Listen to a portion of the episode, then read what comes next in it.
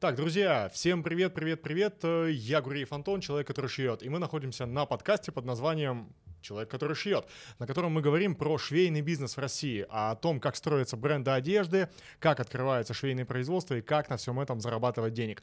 И сегодня у нас э, не очень обычная тема. Мы будем говорить о теме производства одежды, где бы вы подумали, в Киргизии. Как производить одежду в Киргизии, чтобы тебя не кинули, получить нужную стоимость, получить свою продукцию качественно и в срок. И, собственно, в этом мне будет помогать мой замечательный гость Роман Багаев, основатель компании Market Profi. Рома, привет. Да. Привет, привет Антон. Друзья, привет. Да. Ром, давай в двух словах сразу, чем компания занимается, сколько лет в бизнесе, чем богаты, тем рады. А, да, меня зовут Роман Багаев, я основатель двух компаний Market Profi. Мы занимаемся абсолютно всей работой, которая крутится вокруг маркетплейсов Wildberries, Озон и Яндекс.Маркет, начиная от подбора финансово выгодных товаров и заканчивая масштабированием продаж. А вторая компания это Market Profi IT. Как вы уже догадались, в ней работают не люди, а боты, которые мы крутим уже не только на основе, там, например, Телеграма, на основе ПО. Э, всего у нас в компании 40 человек в штате, 102 на аутсорсе, 281 э, партнер, которых мы сопровождаем э, на площадке Озон, 170 партнеров, которых мы сопровождаем на площадке Wildberries. Ну, если интересно, чуть позже поделюсь топовыми кейсами как раз по селлерам, которых мы отшиваем в Киргизии и реализуем их продукцию на маркетплейсах. Слушай, прикольно, а почему озоновцев больше? А, я амбассадор Озон. А, наша компания управляющий технологический партнер компании Озон. А, и второй год подряд а, по версии Озон, по многим-многим метрикам мы входим в топ-100 а, компаний по результативности сопровождения селлеров на площадке Озон. Блин, нормально, прикольно. Озон нам интеграцию не проплачивал. Кстати, ребята, свяжитесь с моим коммерческим отделом. Я думаю, самое время пришло. Так, ладно, Ром, смотри, давай рассмотрим с тобой две ситуации, да? Ну, по большому счету, в Киргизию может пойти два типа российского предпринимателя. Первый тип российского предпринимателя — это тот, который я ничего ничего еще не знаю, прошел курсы по маркетплейсам, мне сказали, что там рубашка должна по себестоимости мне работа с материалами 500 рублей обойтись, и я должен все это купить со склада где-нибудь у поставщика. Он приходит на наши российские производства, что-то там дороговато маленечко, и такой, ну, наверное, мне в Киргизию самое оно. А второй тип — это уже такие осознанные ребята с объемами, которые понимают, что им надо укладываться в таргет, им надо расширять продуктовую линейку, и, соответственно, в том числе рассматривают Киргизию как производственную площадку. Так вот, у меня к тебе э, вопрос. Вот в твоем портфеле клиентов кого больше, новичков или тех уже, кто вот продолжает эту работу? А, ты знаешь, 50 на 50. А, э, первые — это новички, это те ребята, кто к нам выходит как раз-таки из школ, которые их обучают создавать бренд одежды. И, и здесь э, вторым этапом они приходят к нам для того, чтобы мы из создания бренда одежды помогали теперь создавать бизнес да, и все, что а связано... на с... этих курсах не учат э, а, бизнесовой к, сожал... Э, э, к сожалению, бизнесовую часть чуть меньше затрагивают, а больше затрагивают творческую часть, творческую ребят, ребят, сразу, да, вот по ссылочке в описании курс по созданию бренда одежды мой конкретно, где прям про бизнес, про бизнес. Да, а, поэтому таких ребят у нас достаточно много. А, в целом мы сопровождаем чуть больше 40, если не ошибает память, 40 или 42 э, селлера, совсем новеньких, с минимальным бюджетом 300, 400, 500 тысяч рублей, которых мы э, только-только вывели на маркетплейсы, и продукцию мы как раз отшиваем для них в Киргизии, в Бишкеке. Угу. Другая половина — это как раз ребята, кто уже с большими объемами, большими объемами мы называем это как минимум там, ежемесячные поставки от 1 миллиона миллиона рублей или самов, сейчас курсы уже плюс-минус сравнялись, поэтому можем э, все, все обсуждать в рублях. Тут должна а, быть вставка просто 1 миллион самов и такие да. усатые, которые плавают. Да, а здесь э, касательно уже фабрик, наверное, разница будет в том, что, конечно же, не все фабрики Киргизии и те фабрики, с которыми мы работаем, не все берутся за небольшие объемы. Да? Э, большинство фабрик в Киргизии все-таки работают, когда идут первые заказы от 300 э, единиц на один цвет, и некоторые даже на одну модель, а некоторые фабрики даже на, на один цвет и на один размер. Угу. Те, кто берут уже объемами. Слушай, а давай вот как раз поговорим сейчас с тобой тогда про начинающих, прям нормально, конкретно, детально затронем эту тему. Я в своей позиции достаточно против того, чтобы начинающий шел отшиваться куда-то за бугор, будь то Турция, будь то Китай, будь то Киргизия или Узбекистан. Потому что вот эта история, когда я в порыве сэкономить там 5 копеек буквально в себестоимости, э, хочу найти волшебную таблетку успешного производства, и мне сказали, что в России все дорого, в России все плохо, иди, тебя там в Киргизии ждут. И я просто как владелец отраслевых э, ресурсов, там чаты в Телеграм по поиску швейного производства, ссылка на который, кстати, в описании к этому ролику находится, э, я регулярно сталкиваюсь со следующей историей.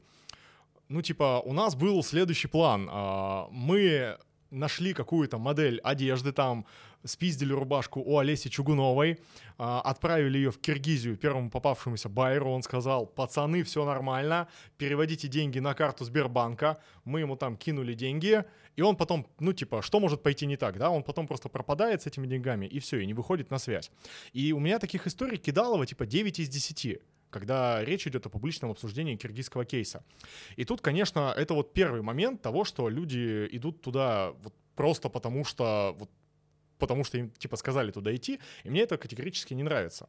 Вот, э, у тебя вот э, какая вот в этом плане позиция, и как вообще не попасть, чтобы тебя в Киргизии не кинули на бабки просто? А, ты знаешь, если глобально посмотреть, то кинуть могут абсолютно во всем. Э, будь то ты начнешь делать сертификаты, или будешь деньги переводить, или начнешь отшивать какую-то продукцию, или логистика, во всем. Да? И, и вообще все инфополе вокруг маркетплейсов, вокруг швейки, оно крутится на «порекомендуй». Uh-huh. То есть, если чаты посмотреть, то порекомендуйте дизайнера, порекомендуйте цех, порекомендуйте логиста, порекомендуйте байера и так далее. Но, конечно же, не всем э, нужно доверять, риск, и риски огромные. А, я думаю, здесь нужно взвешивать все за и против.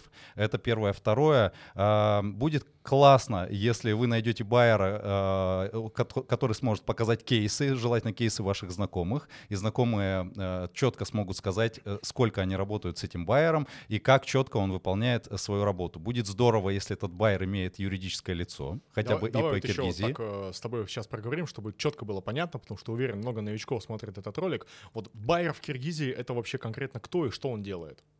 Это человек, связующее звено между вами как заказчиком и фабрикой, которая в дальнейшем будет отшивать вашу партию продукции. То есть это получается как посредник. Да.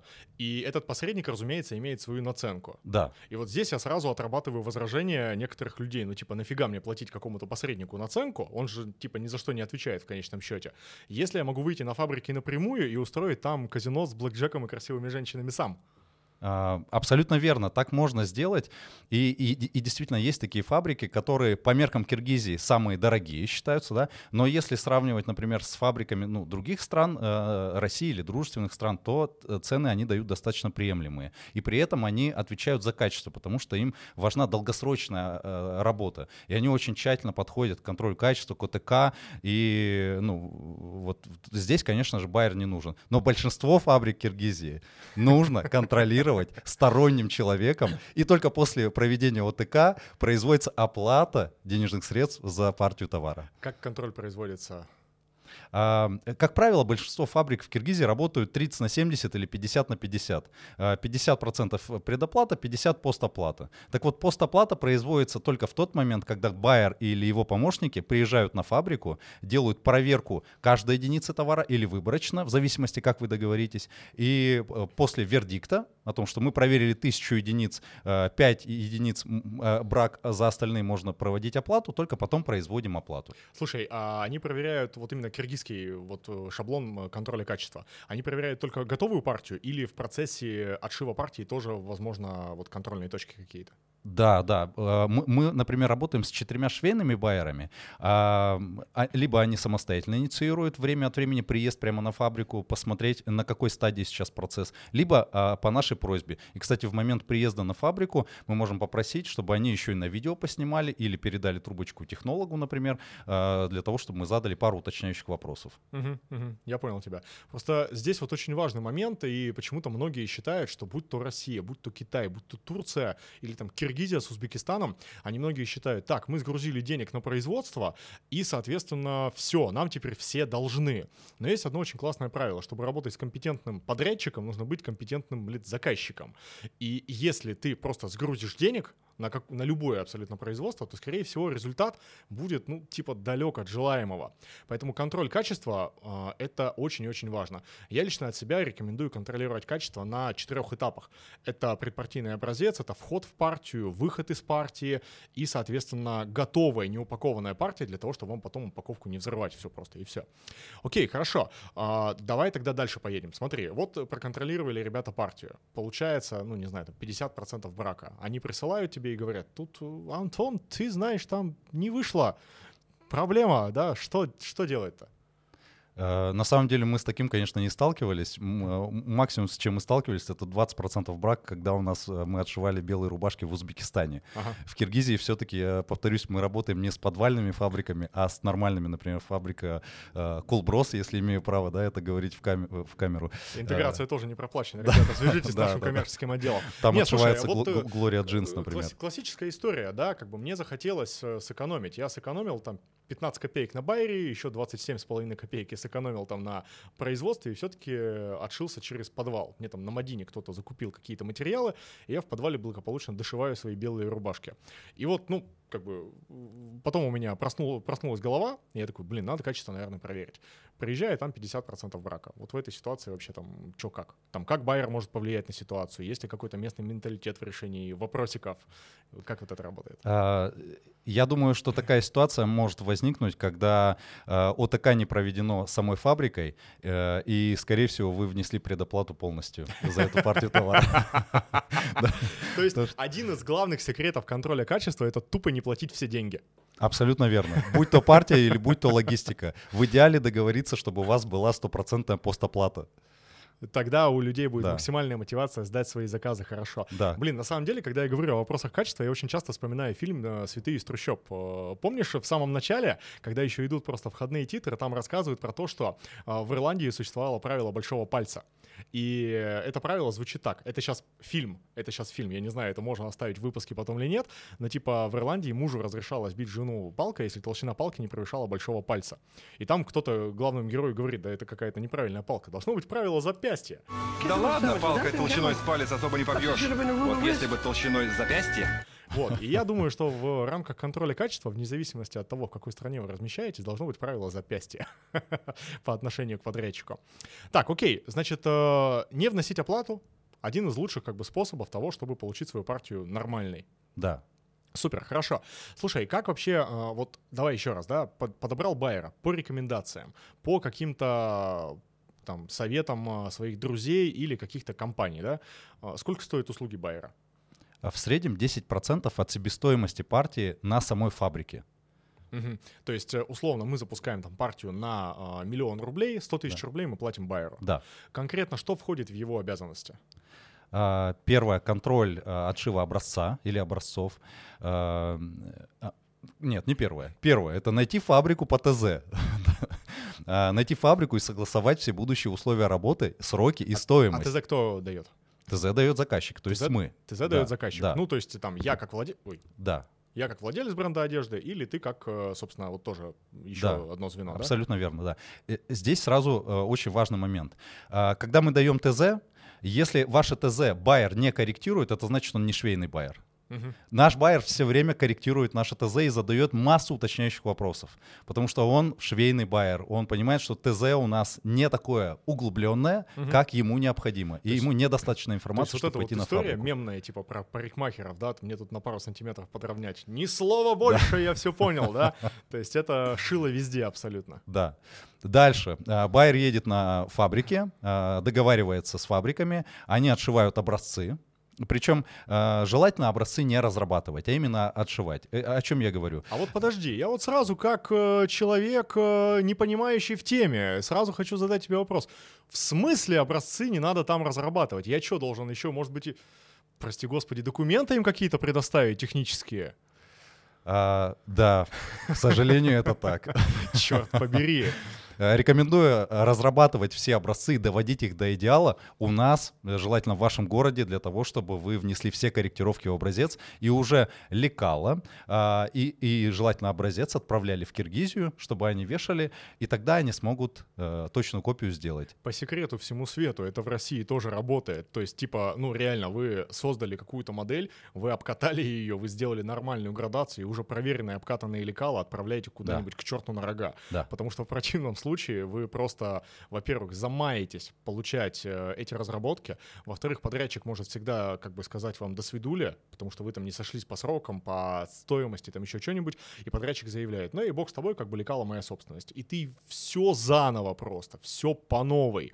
Так что вот это прям типа рекомендация, вот та, которая номер один я даю. Самая большая тупость, которую можно сделать, если вы начинающий бренд одежды, это найти одно швейное производство, сгрузить ему свои 15 моделей одежды, которые вы хотите разработать, и ждать вот эти вот 18 лет, когда они их будут разрабатывать. То есть да. вот это прям такое может быть. Себе. Да. Да, да. А дальше, как только байер установил вот эту вот связь и все договоренности с фабрикой, он рапортует нам как заказчику о том, какие будут условия, какие сроки, а, сколько переводить предоплаты, когда будет партия отшита и как когда будет постоплата. Дальше он берет на себя ответственность за перевод денег. Например, э, если мы переводим как физик физику, то через карту. Если Юрик Юрику, то тоже может через либо переводом на э, оплату на расчетный счет. Да, это сейчас такие эти вещи для запикания, типа там, за... Да. А, дальше байер время от времени, как правильно Антон подметил, может приехать на фабрику, а лучше это сделать, чтобы проверить, как идет процесс и все ли в срок они э, смогут для нас выполнить. Дальше э, ОТК, проверка, контроль качества, а, упаковки, а, маркировка, отправка к нам в Россию. Кстати, сейчас очень удобно, мы работаем с Киргизией, получается, а, прямым транзитом через Казахстан они отправляют, минуя все fulfillment-центры в Казахстане и в России, сразу на Marketplace. Угу. Да. Отлично. Супер, супер. Так, окей, хорошо.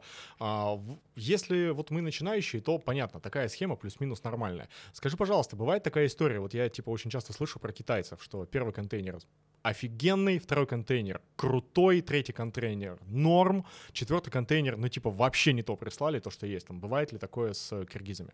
А, э, такое бывает со всеми. Мы работаем с ребятами из Пакистана, спортивную экипировку отшиваем. да, стоит только расслабиться. Всегда, ребят, должны быть точки контроля. Независимо, мы работаем с подрядчиком один месяц или один год или 10 лет. Всегда установлены точки контроля, жесткие регламенты. И, э, условно говоря, каждый вторник наш подрядчик должен э, знать, мы, э, ну, как бы выборочно, рандомно мы можем либо ему позвонить, либо ему, ему не позвонить. Звонишь ему и дышишь просто. Я приеду проверить. Да, да. Я понял тебя, нормально. Слушай, э, вот смотри, э, такой момент, э, вот опять же, да, про начинашек, про тех, кто только-только стартует, там, первые какие-то свои вещи. А, насколько выгодно, насколько там целесообразно экономически, если у тебя нету никакого опыта, вот в такую схему ввязываться? А, абсолютно выгодно и очень целесообразно. Вот. Э, единственное, я, как и сказал, нужно предусмотреть риски. Но и, ну и вообще, в принципе, если ввязываться, то mm-hmm. нужно понимать, э, во что именно. Ну, я как человек э, цифр, аналитики и маркетплейсов, первое, что нужно сделать, это подготовительный итог. Это бизнес-план. Чтобы составить бизнес-план, нам нужно проанализировать, в какую категорию мы будем заходить, какие модельки, размеры, ростовки, расцветки нам нужно отшить, в каком количестве, через какие склады мы их будем продавать. А, и тут у нас формируется понимание, понимание, а нашего первоначального бюджета на запуск этого проекта, нашего бренда одежды дорогого, а, нашего... Хватит моего бюджета? И если хватит, то на что именно? Чтобы это заранее финансово выгодно у нас и перспективно было. Вот ты называл бюджеты там, да, э, начинающие там 300, 400, 500 тысяч да. рублей. Какой бюджет э, минимальный, возможно, для старта, и какой бюджет э, оптимальный? Два года назад мы начинали бренд медицинской одежды и одежды для бьюти-мастеров с бюджетом 34 тысячи рублей для одного из наших партнеров. Супер, отлично. Да, сейчас мы установили планку 300 тысяч рублей. 300 тысяч рублей. Да. Нету 300 тысяч рублей, иди э, этот нафиг, да? Нет, совершенно не так. Есть огромное количество производств в России и даже в Киргизии, кто готовы работать под отсрочку платежа или даже под реализацию. Угу. И как, э, как с ними вообще? Ну, то есть э, они сами материалы закупают, они вообще, ну, типа, только, пожалуйста, ты нам когда-нибудь заплати. Да, совершенно, совершенно верно. Сколько отсрочка платежа у них? Ну, недели две — это максимум, на что нам удавалось договориться. Угу, я понял тебя. Слушай, но ведь э, две недели — это такая немножко утопическая история получается, да? Если у меня денег нету, то, в принципе, там нет предпосылок, что они за две недели появятся. Ведь маркетплейс — это не то, что там я, я зашел туда и вот начинаю Давайте сюда. Абсолютно верно, конечно, конечно. Оборотка за две недели не, не, не вырастет до каких-то огромных размеров.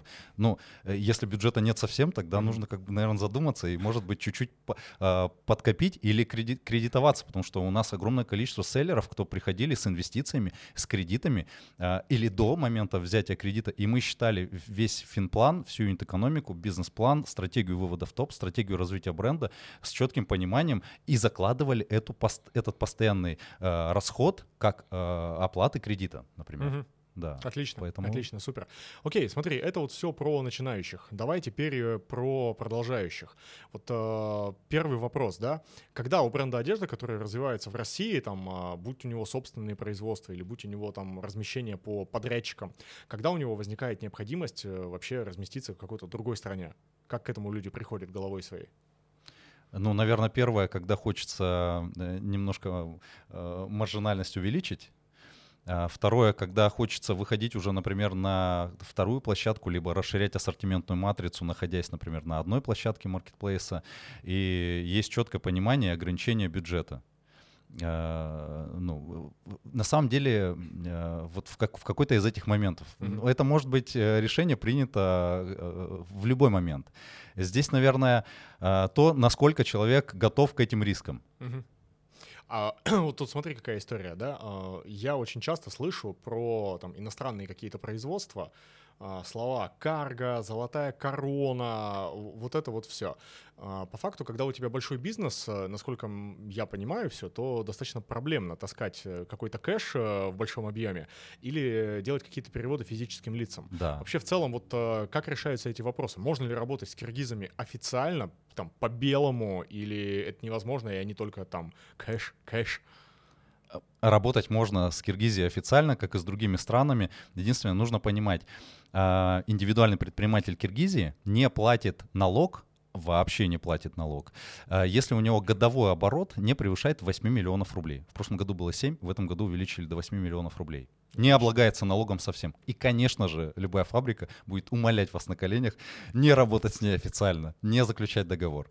Вот. Но это может быть одно из наших жестких требований. А, поэтому ну, это можно установить э, и, соответственно, работать. Второе. Нам понадобится в таком случае возить в белую. Ну и, следовательно, здесь нам нужно будет еще закладывать к нашей себестоимости 20% на ввоз. Сколько вообще в целом, учитывая налогообложение киргизское и белый ввоз, э, какая наценка получается? А, процентов 30. Процентов 30. То есть купили за 100 рублей, получили в конечном счете за 130. Это да. с учетом белого возраста, таможки да. и вот да, э, всех да, налогов. Да. Окей, хорошо. А, по твоему опыту, какое количество людей, торгующих на маркетплейсах, выбирает в конечном счете белую схему? А, ты знаешь, наверное, на текущий момент это единицы. Единицы. По какой причине? Они потому что большие становятся или просто изначально они приходят с позиции «я хочу в белую работать»? Они становятся большими, и сейчас все идет к тому, чтобы у нас э, все было максимально прозрачно, при работе с, э, со всеми продажами. Мы работаем на маркетплейсах, нам никого здесь не обмануть. Нам нельзя поставлять некачественный товар, потому что это будет сразу выявлено покупателем. Нас мог, может зацепить любая э, налоговая проверка, любая камеральная проверка без проблем. И мы в любой момент должны предоставить все сопроводительные документы, все э, э там, налоговые документы, все э, там, таможенные декларации, в общем, все, что необходимо. Поэтому, когда бренд становится большим и становится, ну, ну, я, я думаю, что когда уже оборотка в месяц, уже хотя бы от 1 миллиона рублей чистого выкупа. Уже мы должны запереживать, а, а вдруг что-то пойдет не так, и наш, на, наш, нас оштрафуют, и наш кабинет, не дай бог, заблокирует. Но вообще сейчас э, вот максимально напрягаются ребята с годовым оборотом там, от 150 миллионов рублей, потому что на 150 да. миллионах у нас первая планка повышения налогов, потом, соответственно, к 200 230 сейчас, по-моему, предел. Там уже ты спокойненько уходишь на НДС. И вот на НДС, конечно, экономика биться перестает в 95% случаев просто. Я с кем не общался из э, ребят крупных селлеров, говорю, ну чё, как э, НДС? И там, знаешь, вот этот мем с Леонардо Ди Каприо. Да. Там, типа, чё, НДС платишь? И чувак такой, типа... Вот, э, вообще, может ли, может ли сложиться экономика маркетплейсная в случае работы на НДС? У нас такого опыта нет, к сожалению. А, самые большие наши бренды — это с а, оборотом заказов, а, например, вот бренд Селеник, бренд Людмила, оборот заказов за 22 год 202 миллиона рублей. Это заказы, а, да, 124 миллиона рублей — это выкупы, внимание, конверсия, да, хорошая, 62%. Неплохо, да, а да. Это, чем они торгуют? Это бренд для пышных девчат. Для пыш... А, Людмила. Лю... Да. Людмила, Людмила. Да, да. Вот, и, э, ну, поэтому мы пока до НДС не, не добрались. Я понял, хорошо. Насколько вообще сейчас эта тема волнует э, продавцов маркетплейсов? Потому что когда началась охота на ведьм, с, э, тут должны вставки просто быть, там, Митрошина, Лерчик, Бановская, и я сразу сижу такой и думаю, так, ну хорошо, нас, э, типа, инфобиз сейчас покошмарит немножечко, а куда дальше можно идти? Вот к этим 18 ну, ИПшникам, которые работают на один кабинет. Да. Вот, то есть маркетплейсы следующие. Вообще, насколько эта тема сейчас волнует ребят в тусовке отраслевой? А, волнует, да, но никто четко ответить не, не может, э, что необходимо делать. Угу. Единственное, вот у меня друзья недавно вернулись из Пекина. Э, в Пекине была э, большая конференция, вот две недели назад. Единственный инсайт, с которым они вернулись, это нужно начинать полностью работать в белую. Отлично, да. То есть, ребята, ну, капитан очевидность, здравствуйте, да. То есть математику надо пересчитывать. Слушай, а скажи мне, пожалуйста, ты вообще в целом сейчас, когда к тебе какой-то молодой э, бренд одежды заходит, вы там, э, там, ты, может быть, или твои консультанты, кто работает в команде, вы поднимаете этот вопрос? Ребята, вы вообще отдупляетесь, что сейчас происходит у нас в стране и куда мы едем, собственно говоря? Что мы едем все на белом корабле в прекрасное далеко. Ну, знаешь, такие слишком глобальные темы мы не поднимаем. Чтобы не пугать просто ребят. Ну, во-первых, чтобы не пугать, да, у нас и так малое предпринимательство. Мы созданы с тобой для того, чтобы растить малый и средний бизнес и помогать им, да, и поддерживать, и мотивировать. Поэтому все вот подобные встречные ветра, которые к нам прилетают, э, ну, мы нормально к этому относимся и стараемся держит. Стараемся отрабатывать, да, да? Нормально, да. нормально.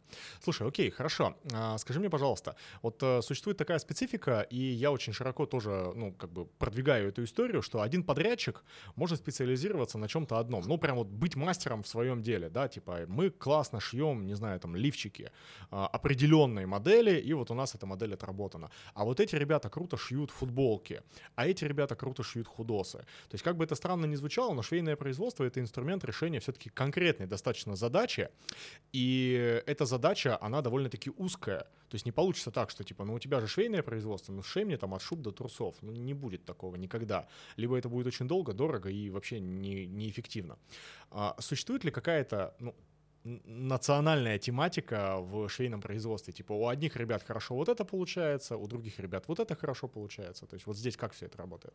А, есть универсальные фабрики в Киргизии. Э, я с тобой абсолютно согласен, мы с ними не работаем. Либо работаем, например, с фабрикой Кулброс, где работает 4000 швей, и у них есть четко, четкое разделение ну, это же понятно.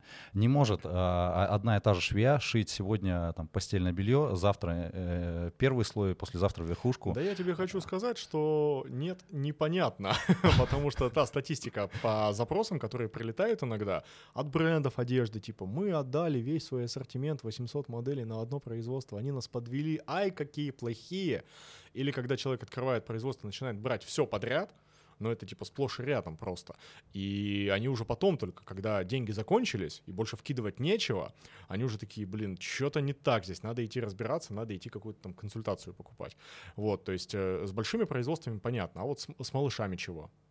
А, ну, я тебя поддерживаю в этом плане. Это всегда я привожу в пример а, автосервис. Когда мы привозим свой автомобиль, а нам в автосервисе, не дай бог, могут сказать, мы тебе его и покрасим, и отполируем, и мотор отремонтируем, и подвеску, и еще у нас замечательный электрик, и, и так далее. Но я не, не, не очень доверяю таким, да, поэтому и вот наша компания, она специализируется, вот мы никуда больше не идем, мы растем и развиваемся только в маркетплейсах. Выбрали для себя три маркетплейса и максимально апгрейдим себя каждый месяц, от этого и, и, и появляется появляется результат. Хотя еще к нам регулярно приходят заявки на разные виды других услуг. Но мы их отсекаем, признаваясь честно, что мы в этом не профессионалы. Но у нас есть подрядчики, с кем мы работаем, и мы можем порекомендовать от себя, потому что они нами проверены годами.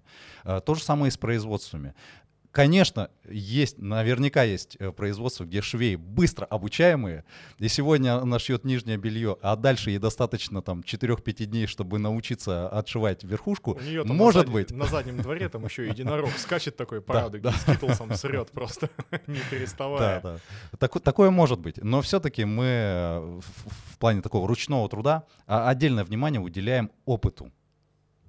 Вот смотри, э, опыту уделяем, да, то есть понятно, там одно производство на одном специализируется, другое на другое. В целом вообще Киргизия на каком ассортименте специализируется, с чем туда можно идти? Первый, второй слой. Это и... вот давай прям в изделиях. Вот прям конкретика А, изделия. хорошо. Это э, и нижнее белье. А, Это и стандартное нижнее белье, и белье в категории 18+, э, да. А, Это а, брюки, это футболки, это сорочки, это рубашки, причем из, э, как из футера там двух-трех нитка, так и из хлопка, который туда активно поставляется из Уз- Узбекистана, и, из- и из всех материалов, которые туда поставляются регулярно из Китая. Мгм. Это вязаные изделия, это куртки, это жакеты, это вязаные шапки. Ну вот, э, вот и, и на этом все. Мгм. А, Если говорить про постельное белье, не- недавно, да, Мгм. у нас такой запрос был. Нет. А, Но есть фабрики, которые могли бы взяться за это и честно признаются, что нужно время, чтобы научиться это делать. Вы нам немножко денег переведите, мы их э, накосячим на ваши деньги, а там потом что-то получится. Поэтому мы пока этот вариант э, в план так С а, отмели, да. А, Вот, пожалуй, вот так. Пожалуй, вот так, да? Супер, окей, окей. А, давай э, дадим ребятам какой-то такой, ну, понятный, что ли, чек-лист подбора себе подрядчика на производстве, ну, там, вне зависимости от ситуации, типа, у него есть уже опыт какой-то в производстве, нет уже опыта в производстве. Вот прям по шагам. Допустим, они э, там не пришли в компанию Market Profi, не посмотрели этот выпуск на YouTube. Мне, кстати, непонятно почему. Ну, или посмотрели, но не поставили почему-то колокольчик и не нажали на кнопку подписаться, которая вот здесь находится. Вот, все, короче. Хотим шиться в Киргизии. Вот что делать? Вот прям 1, 2, 18. Хотим шиться в Киргизии через байеры или самостоятельно? Вот давай так, чтобы деньги заработать, а не потерять. Хорошо. Если вы очень сильно переживательный человек, то, наверное, я порекомендую э, слетать в Витамин Б. плюс Магнелис. Да. Э, Слетать в Киргизию и лично познакомиться со швейной фабрикой. Ничего нет лучше. Э, Поверьте мне, э, позвоните на эту фабрику, скажите, что прилетаете через три дня, вы туда прилетите, у вас будет накрыт стол. И кони. Потому что, э, потому что для э, владельца этой фабрики это будет означать огромнейшее уважение, что владелец даже начинающего э, российского бренда одежды прилетел. Это огромное уважение, и тогда, конечно же, они более сговорчивы, и тогда он сделает все, чтобы вы обратились именно к нему, а они пошли на фабрику через дорогу и оставили там у них свой заказ. А, Второе, вы можете здесь э, узнать сразу и поговорить об их э, опыте и, и насколько они компетентны, что они шьют, и на фабрике походить, пощупать, и своими глазами посмотреть э, все строчки, все материалы, складские остатки, заказы, ну то есть и, и убедиться, что там чисто, комфортно, поговорить со швеями, посмотреть их график загруженности, ну э, вот, вот как- какие-то такие моменты. Слушай, а ты вот говоришь такие вещи, типа, да, там, посмотреть график загруженности, там, еще вот чего-то. У нас просто очень многие люди в силу специфики швейного бизнеса, они, когда ведут свои швейные производства, они, мягко скажем, не до конца понимают свой график загруженности. У киргизов э, в этом плане, э, у них как? У них они более цифровизованные, чем наше производство. Они не то что цифровизованные и не, хотел сказать диджитализованные, нет, нет, но те- те- тем не менее хорошие швейные производства ведут свой график в тетрадке, у них четко прописано, они понимают, а, какая загрузка сейчас есть у швей, ну хотя бы банально зад- задаем вопрос, а, сейчас какая загрузка вашего производства на июль месяц? Да. И если она говорит 70%, ну как бы все, то есть четко понятно. А если она говорит, ну все нормально, все хорошо, я, на, Да, я вот. возьму ваш товар, да, сколько надо, 100 тысяч Мы изделий, все подведем, сделаем. Не Да. подведем. Я Да. клянусь, такого никогда не было, и вот опять. Так, окей, Да. приехали, посмотрели, пообщались. Да. Дальше. Второе, я бы все-таки настоял на том, чтобы вам найти человека, кто будет вне штата этого швейного производства приезжать и проверять э, контроль, э, делать контроль качества продукции вашей партии, когда он, она уже отшита. Я сейчас вот как э, владелец э, каталога швейных производств, там каталога вакансий швейного производства, поставщики, вот это вот бла-бла-бла-бла-бла все, я сразу спрашиваю, может быть, есть какой-то отраслевой тусич киргизский, куда можно прям зайти, не знаю, там в Телеграме, в Вайбере, и вот типа, ребята, вот такая задача, и они типа накидывают, могу за это решить, могу за то решить, такой Яндекс Такси по южному. Да, да, э, э, два тысяча таких есть. Первый рынок Мадина, ага. это рынок, где продаются все материалы из Китая, э, Турции, Узбекистана и самой Киргизии. А, и среди них там много очень байеров и много ребят, кто имеют несколько своих контейнеров по продаже материалов, но при этом они в этом очень хорошо разбираются, и время от времени их можно выдернуть, чтобы они для нас сделали эту услугу, приехали и проверили, проконтролировали. Слушай, а это вот прям на, на Мадину ножками своими или есть все-таки цифровое да, какое-то пространство? Э, в Телеграме. Рынок Телеграме. Мадина. Да. Рынок Мадина. И, Отлично. Ссылочку приложим. Да, и рынок Дордой. Вру, Дордой Опт Дордой Опт называется телеграм-канал. А, стоит вам оставить заявку, в следующую неделю вас замучают миллионы байеров, я клянусь. Просто тебе хочешь, э, тебе одиноко, тебе грустно, оставляй заявку на Дордой Опт. Да, единственное, ребят, конечно же, относитесь к этому очень, э, проверяйте байеров. Первое, э, как и всех других подрядчиков, есть ли кейсы? Есть, покажи кейсы. С кем работаешь? А можно ли, дай контакты ребят из России, с кем ты работаешь, я бы хотела с ними созвониться. А, работаешь ли ты официально? Э, у тебя есть юридическое лицо? Давай заключим а, договор. А, желательно по гражданскому правовому кодексу Российской Федерации, а не Киргизии. Вот какие такие моменты основные. Э, и если на, на каком-то из этом вопросе немножечко наш э, байер поплыл, да, наверное, стоит задуматься и идти искать другого. Угу. По крайней мере, вот скажу честно, вот этих четырех швейных байеров, с которыми мы сейчас работаем, мы их искали два года. То есть вот смотрите, ребят, да, команда там сколько у тебя, там 102 фрилансера, ты сказал, еще в штате сколько-то, да? 40 в штате, 100, 150 102, да. человек, да. у него команда, он работает уже хреново тучу лет, и понятно, что ему там с Дордоя эти байеры писали уже там просто миллиард человек, а всего 4 человека. Это о чем говорит? Это говорит о том, что процесс подбора своего подрядчика, вне зависимости от твоего опыта, это постоянно повторяющийся процесс. И нет никаких гарантий, что вот эти 4 байера, они в какой-то момент просто, ну, не сговнятся и не подведут. Поэтому вот Здесь не нужно искать себе одного человека, который как принц на белом коне будет с тобой, пока смерть вас не разлучит. То есть надо постоянно просто да. вести отбор, вести отбор. Люди накосячили, проанализировали работу. Если не исправляется, нафиг, значит, меняем. Это в России работает, это работает в Киргизии, это работает в других странах абсолютно. Да. Окей, мы его проверяем. Слушай, давай э, шаг в сторону.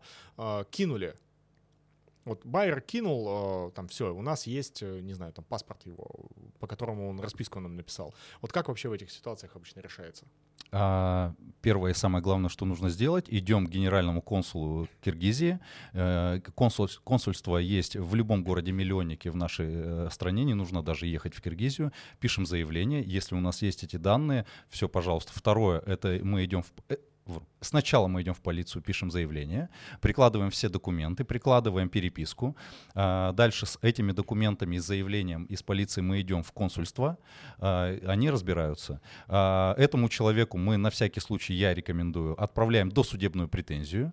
Шаблон досудебной претензии, можете даже к юристу не обращаться, просто этих шаблонов сейчас на просторах интернета огромное количество. Все, то есть даете понимание, что вы настроены максимально серьезно вот. Второе, э, ну, э, к сожалению, у нас была ситуация, когда нас кинул Байер, это было не с Киргизией, а с Китаем, но мы действовали примерно по такому регламенту, mm-hmm. да. Ну и, конечно же, а, а, а, Байер а, вернул нам деньги в Китае, когда мы написали, ну как же так, дорогой наш человек, а у нас было на тебя такие планы, еще 100 заявок э, вот на такую сумму денег, а ты слился, заработав, там, забрав себе какие-то там 50 тысяч рублей.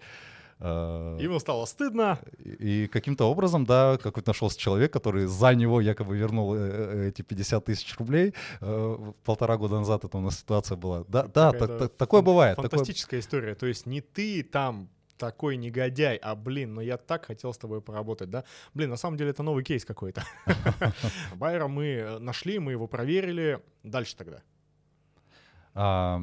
Договариваемся с байером о его шагах, а в идеале байер сам вам рассказывает, какие его последующие шаги, то есть мы спрашиваем, какие наши дальнейшие действия, что от меня необходимо, что от тебя необходимо, в какой срок мы уложимся, вот э, ну, у меня есть вот такой бюджет, вот есть э, э, первая партия, которую необходимо отшить и к 1 августа начать реализацию на маркетплейсе.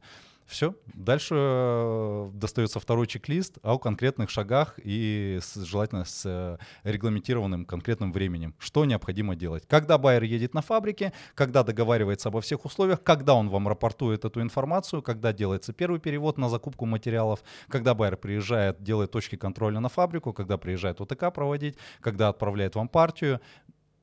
Вот таким образом. И все, собственно говоря. И потом вы радуетесь очень сильно, потому что получаете классные продажи на маркетплейсах. Просто дзиньк, тут сейчас звездочки должны загореться.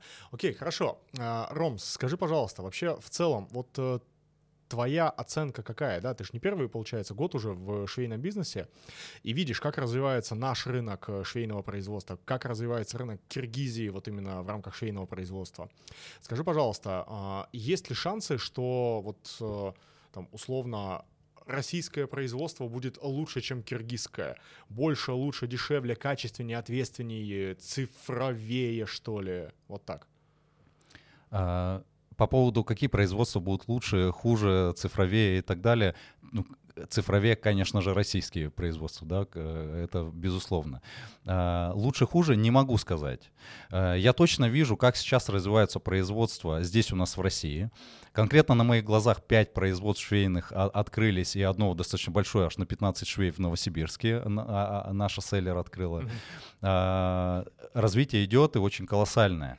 При этом я вижу цифры. Э, и я вижу, какие затраты идут на э, зарплаты, э, на электричество, на аренду необходимого помещения, на логистику внутри нашей страны и так далее. И, конечно же, это все съедает косты бешеные. Это все съедает себестоимость. И когда наш с вами заказчик сравнивает, то, безусловно, он пытается хоть как-то сэкономить и смотрит в сторону других дружественных стран, потому что понимает, так, мне что, мне потом нужно будет конкурировать и, возможно, демпинговать э, ценой э, среди конкурентов на маркетплейсе. Я это смогу сделать э, в том числе, если каким-то образом я смогу снизить себестоимость.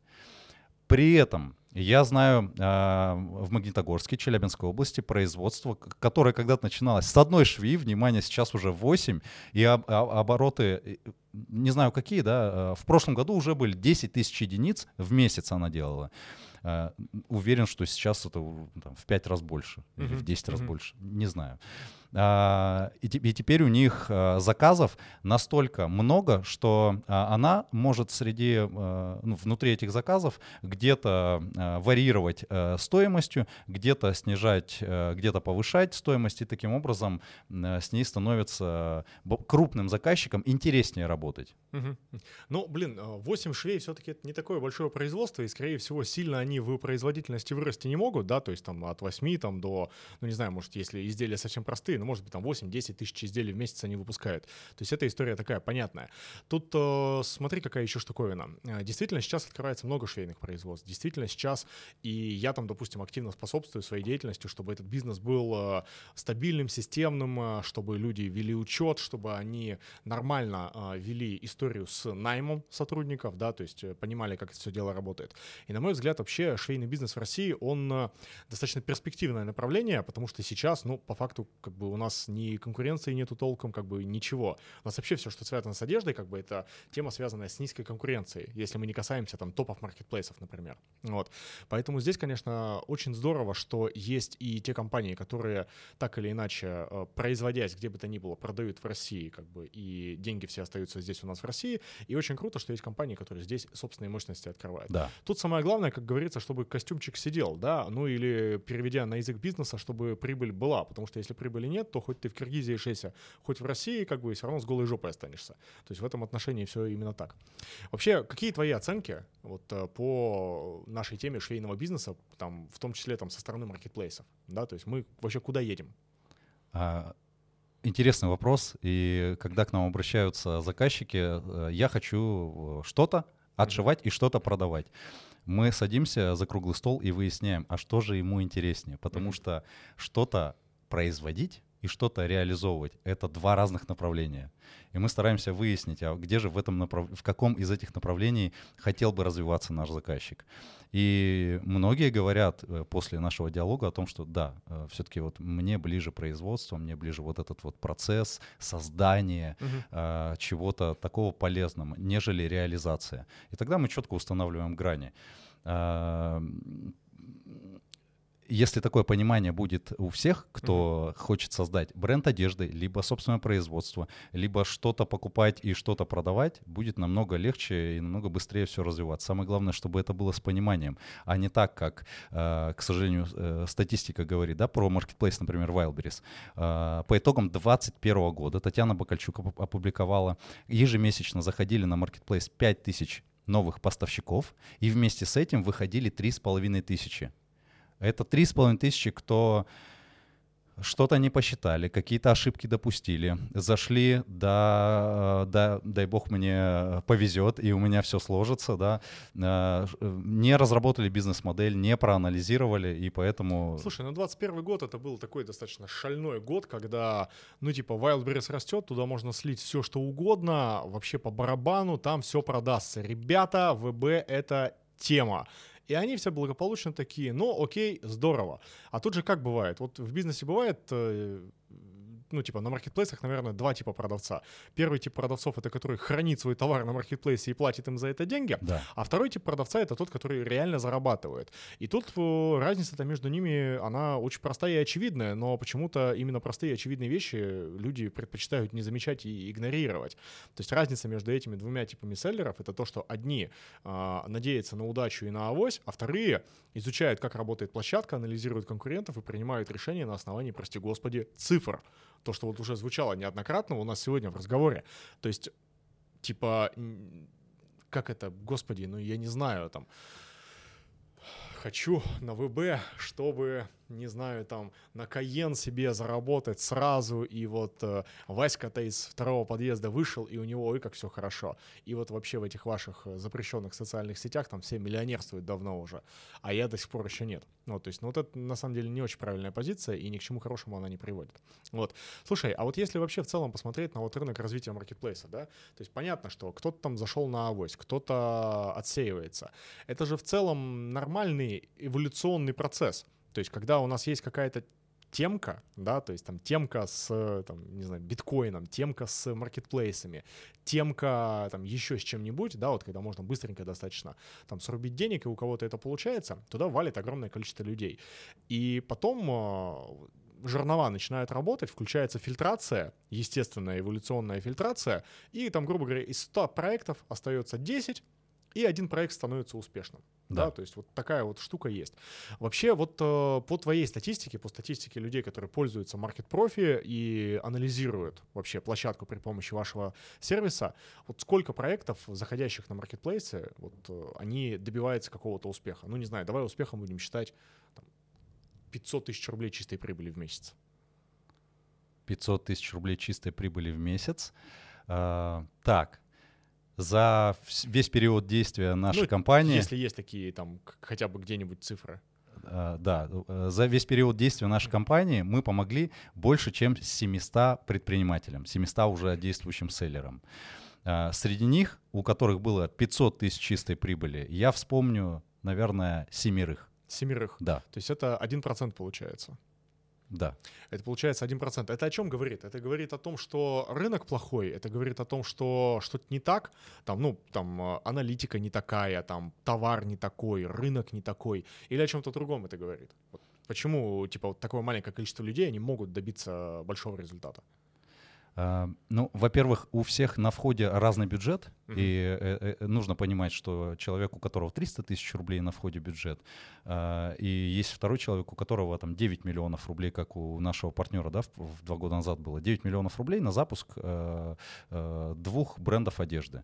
Соответственно, это будут разные сроки окупаемости, это будет, возможно, разная маржинальность, это будут э, разные маркетплейсы, это будут разные результаты. Э, и одному, чтобы прийти к 500 э, тысячам рублей чистой прибыли, потребуется там 5 лет, а второму год, угу. а может быть и меньше. Вот, поэтому э, второе, это, конечно же, ряд ошибок, э, на которые люди основательно закрывают глаза на старте.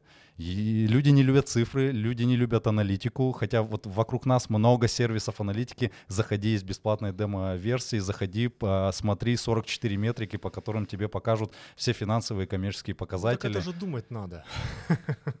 Это ж надо думать головой. Да, да, совершенно верно. То есть э, э, большинство людей творческих, я, я это как бы признаю, да, но иногда нужно включать немножечко рационального. Э, и если есть возможность подкинуть соломки вперед, обязательно это сделайте. Не, не хотите думать, не хотите считать и разбираться, найдите агентство либо компанию, как мы. Э, когда мы сядем, две недели, маркетолог, финансовый аналитик, аналитик, аккаунт-менеджер э, вчетвером проанализируют всю категорию, покажут, насколько это прибыльно, э, рассчитают полностью юнит-экономику, закладывая все переменные постоянные расходы заранее, чтобы было четкое понимание, без всяких коэффициентов амбициозности, какая в действительности будет чистая прибыль на каждую одну в будущем будущем проданную единицу товара, рассчитают стратегию вывода в топ, рассчитают стратегию развития бренда, то есть бизнес-план на год, и покажут показатели, с каким товаром заходить, а, на каком маркетплейсе продавать, где взять этот товар, какая прибыль на одну единицу товара, сколько, какой к какому обороту можно прийти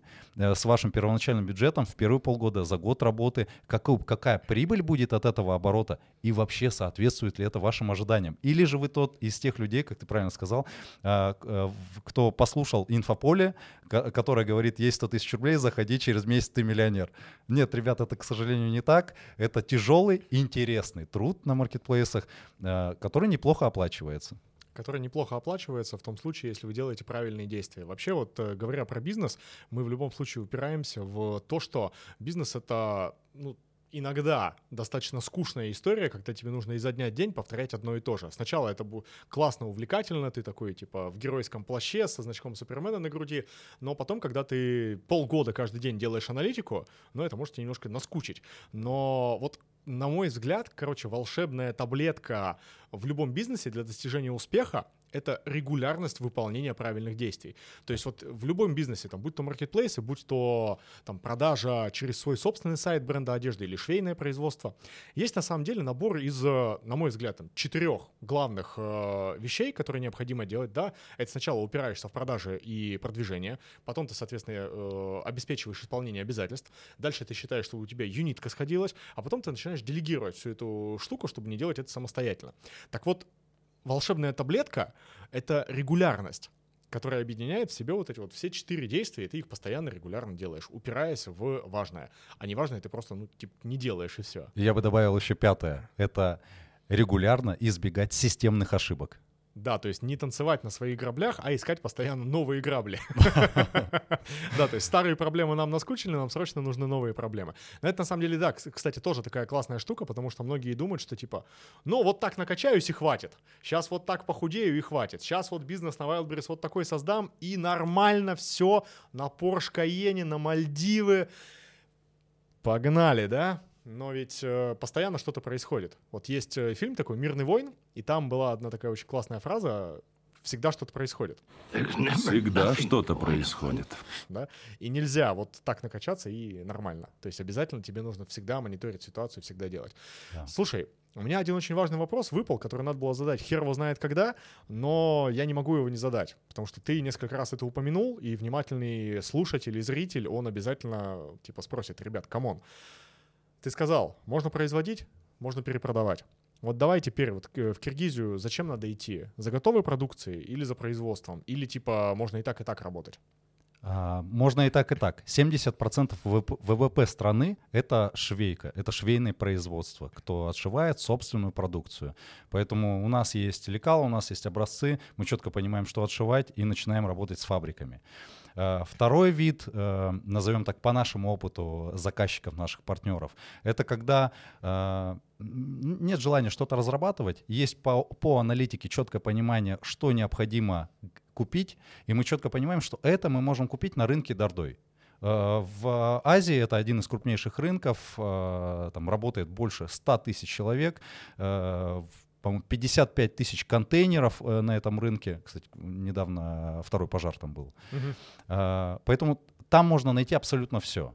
И по розничным ценам, и по оптовым ценам, э, и также там есть, э, ну, треть рынка Дордой э, стоят контейнеры, как используются как выставочные образцы самих производителей фабрик. То есть это, кстати, нужно было это заранее упомянуть, где искать фабрику.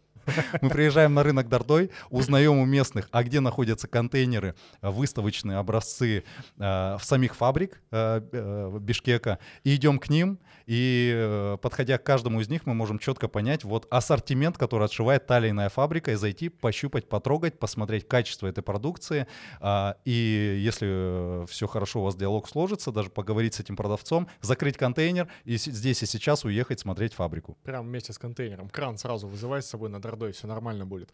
А, смотри, э, Ситуевина, э, очень часто с этим сталкиваюсь в негативном ключе. А, приехал э, в Киргизию или воспользовался услугами байера, купил какую-то вещь, попал в топ, буквально уже готовлюсь нырять с тумбочки, как Скрудж Макдак в свое баблишко, но вот беда. А, Производитель перестал выпускать эту продукцию. И я, соответственно, просто вылетел э, из и, и топа, и деньги потратил, и вот это вот все. То есть э, можно ли такие моменты с оптовиками именно в Киргизии предусмотреть? Там же как обычно, ну типа, вы будете это производить? Да, будем, покупай, давай деньги на корону золотую переводи. Вот, через две недели уже, Да. собственно, товара нет.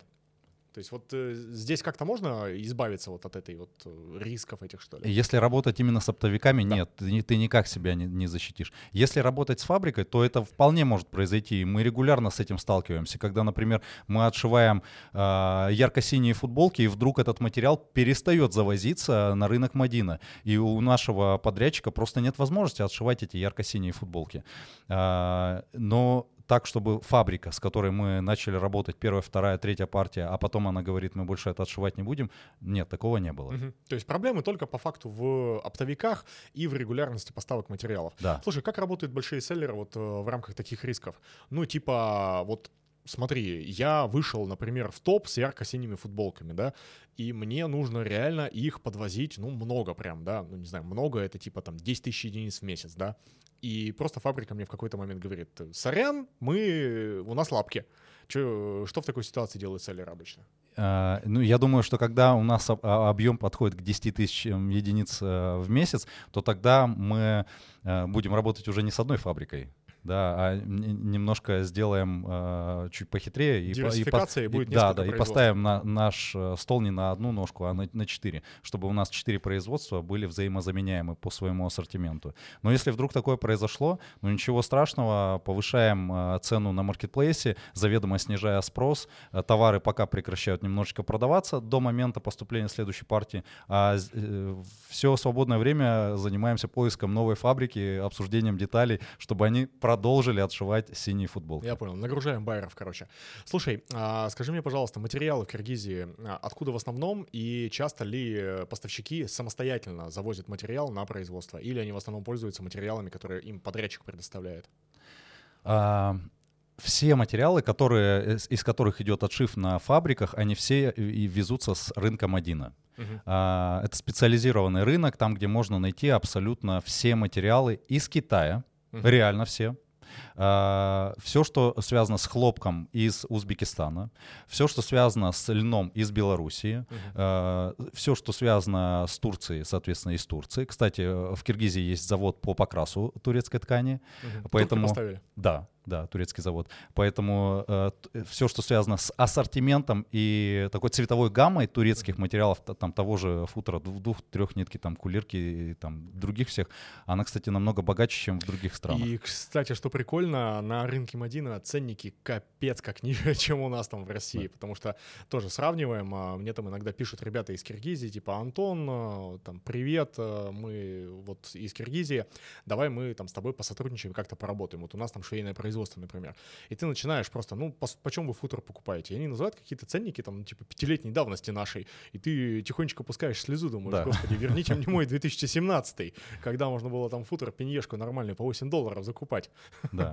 Дайте, пожалуйста, мне это. При этом, ты знаешь, многие туда едут и владельцы производств не для того, чтобы отшивать э, в Киргизии э, одежду, э, не для того, чтобы сотрудничать с фабриками, а для того, чтобы на рынке Мадина выбрать себе нескольких поставщиков, э, настроить логистику и э, весь материал завозить сюда, в Россию. Слушай, почему у нас сильно дороже, чем везде? Ведь это не только в Киргизии такая ситуация. Ты типа в Турцию приедешь напрямую на производство, у тебя ценники будут выше, чем здесь. Вот э, напрямую с производства, а там еще и как бы и логистику. Причем я обращаю внимание, что вне зависимости от объема практически. То есть очень редко, когда люди с улицы а, могут получить нормальные выгодные условия закупа. Это особенность какая-то менталитета, типа там свои со своими работают, дают нормальные условия, дают зарабатывать. А, скорее всего, да, это как-то на государственном уровне Киргизия и Турция друг друга поддерживают, потому что э, ввоз э, материалов из Турции в Киргизию, как мне говорили, в 6 раз дешевле, чем в Россию. Во-вторых, это в 10 раз быстрее происходит пополнение э, стоков. Э, в-третьих, например, если ввести из Киргизии в Россию, э, это всего 0,5 долларов за килограмм. Это карго или белая? А это карго. Карго. Да, да. А белая на 30% дороже. Соответственно, будет. да. 65 центов, да? Да, да. Вот. И э, как, когда мы на, э, везем э, продукцию, будь то готовый ассортимент или материалы сюда, э, иногда это даже выходит дешевле, чем э, оформить какую-то логистику, организовать внутри нашей страны. Мгм. Да. Окей, окей, нормально. Так, слушай, а вот, э, да, блин, навер- наверное, из пустого в порожнее, да, но все-таки, все-таки, хотя нет, я уже спросил. А давай пока от материалов э, и, от, Отойдем, и от- да? и от футболок от синих э, не отошли далеко. Ага. У меня для тебя есть подарок. У тебя недавно был день рождения, Да, так точно, я Да. вот все 33 годика. э, возраст Христа. Да, И сегодня я, я бы хотел, я бы хотел подарить тебе футболку. Футболку. Да, это футболка бренда одежды, называется «Тебе можно все». Это Ага. молодой бренд одежды, основала его моя супруга Дарья Багаева, Так, моя красавица отлично. жена. Да, и эта футболка отшита на одной из фабрик в Киргизии.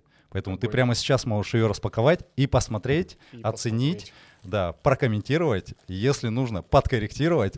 Отлично. Так, ребята, смотрите, у нас тут есть футболочка. Вот такая. Так, ну посадку сейчас не будем проверять. Так, ну что? Футболочка, как футболочка, горловинка без усилителя, отстрочечка, все более или менее ровненькое. Сейчас распашивалочку посмотрим. Распашивалочка, как обычно, собственно, как везде, да, то есть тут особо каких-то а, моментов таких нету, вот. И вот, э, что удивительно, горловинка из э, такой крупной достаточно, это кашек же, наверное, Да, даже не рыбана, да. да? Горловинка из кашкарсе. Почему, видимо, было принято такое решение? Потому что сам материал — это футер двунитка, Да. это футер двунитка, а, состав у него смесовый 94 на 6 или 93 на 7, и, и чего? Да и все, собственно. И граммовка у него, скорее всего, стандартная, 240 грамм на метр. Вот, собственно, чего? А, Бренду одежды тебе можно все. Желаю успеха на маркетплейсах. А, Слушай, а вот вопрос, да? Да. А, Белая футболка Да. из двунитки. Да. По цене как крыло от самолета на рынке футболок получается. Ну, типа, себестоимость же сильно выше, чем из кулирки 160 100 хбшной. Ну, конечно. Вот. И типа, ну, как вообще вот спрос на подобного плана изделия? Это же такой большой, большой оверсайз получается, да? Да, это Свободные посадки. Как вообще вот с такими изделиями на маркетплейсах? Покупают их дороже, чем обычные?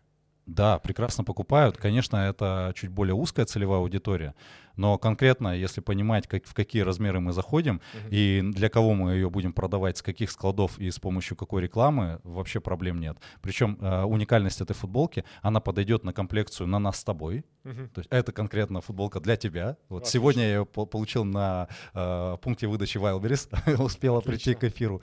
Да. И также ее покупают и девчата, которые там в 2-3 раза меньше, чем мы с тобой. И носят- велосипедки потом и- и- да, абсолютно верно. Поэтому очень достаточно уникальная история. Там бе- белый черный цвет у нас сейчас среди. Вообще бренд специализируется на э, клетчатых рубашках, э, утепленных и полуутепленных.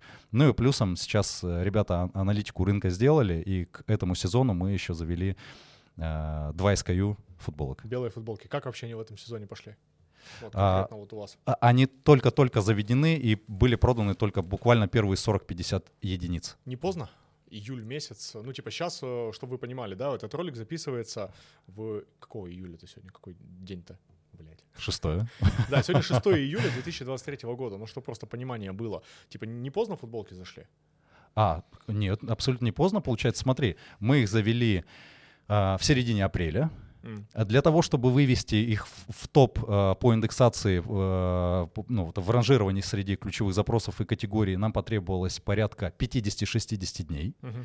После чего они, соответственно, у нас э, рванули по продажам. Больше всего они рванули по продажам в последние две недели, причем не, не из-за рекламы, а за счет того, что мы настроили семантическое ядро, разбили по семи регионам и ну, сделали разбивку по поведенческим факторам. Mm-hmm. Вот. Сейчас, кстати, с января этого года это основа основ на маркетплейсе ВБ Озон. Угу. Вот кто до сих пор делает семантическое ядро просто как одно ядрышко, ребята, уже, уже так не работает. Окей, окей. Вот это вот страшное слово семантическое ядро, это вот как-нибудь потом другие да. ролики потом в этом... Э, в следующий раз, короче, мы с этим разберемся. Блин, спасибо на самом деле за футболку, круто. С днем рождения. Да, спасибо. А, успеха супруги, успеха в деятельности. Отлично. Так, а, давай тогда смотри, какие вопросы еще стоит сейчас затронуть, вот чтобы мы прям ничего не упустили, потому что, да, немножко получилось у нас. Мы сначала с тобой базовые какие-то темы обсудили, потом немножко тему идеологии подняли, потом вернулись опять, да, вот к тем вопросам, которые э, стоило бы вот как раз к базе отнести. Вот есть что-то вот еще, что мы могли забыть про иностранное производство, про байеров, про, а, вот, про производителей вообще в целом? А, я думаю, мы комплексно так э, более-менее поверхностно прошлись по всем вопросам. А, если все будут задавать еще уточняющие вопросы под роликом, мы с удовольствием на них ответим, развернуто, в любом виде, текстовый формат, э, звонок, аудио там и так далее. Да, супер. Ребят, давайте мы тогда сделаем с вами следующим образом. Давайте вы будете в комментариях писать вопросы, писать вопросы, а я эти все вопросы буду Роме передавать, а за лучший вопрос мы вам э, сделаем подарок, да, вот отправим футболку бренда «Тебе можно все». Давай, тогда, договорились. Да, тогда, собственно говоря, пишите вопросы в комментариях, что вас интересует по теме работы с Киргизией, что вас интересует по теме работы с маркетплейсами, для того, чтобы получить офигенную футболку э, российского бренда одежды, произведенную в Киргизии. То есть, чтобы Рома на деле доказал свои слова, что киргизы могут шить нормально. Так, ребят, ну что, значит, сегодня мы действительно обсудили очень много вопросов относительно производства. И вообще, в целом-то, если вы уберете слово Киргизия из нашего разговора, вы поймете, что все то, о чем мы говорим, рекомендации по контролю качества, рекомендации по аналитике товара или чему бы то ни было еще, это применимо для любой страны, для любого времени, и для, в принципе, любого бизнеса. Но мы здесь, на канале «Человек, который шьет», и мы говорим про то, как строится швейный бизнес в России, как зарабатывать на нем деньги, как создавать бренды одежды и как открывать швейные производства. Обязательно подписывайтесь на этот канал, обязательно подписывайтесь на этот подкаст, а, ставьте колокольчики, а, чтобы получать уведомления о новых э, выходах наших роликов, наших подкастов, и я буду приглашать еще больше классных гостей. Я благодарю Романа. Ром, спасибо тебе огромное. Давай. Спасибо, Антон. Да. Все, ребят, всем спасибо, всем пока. Пока-пока.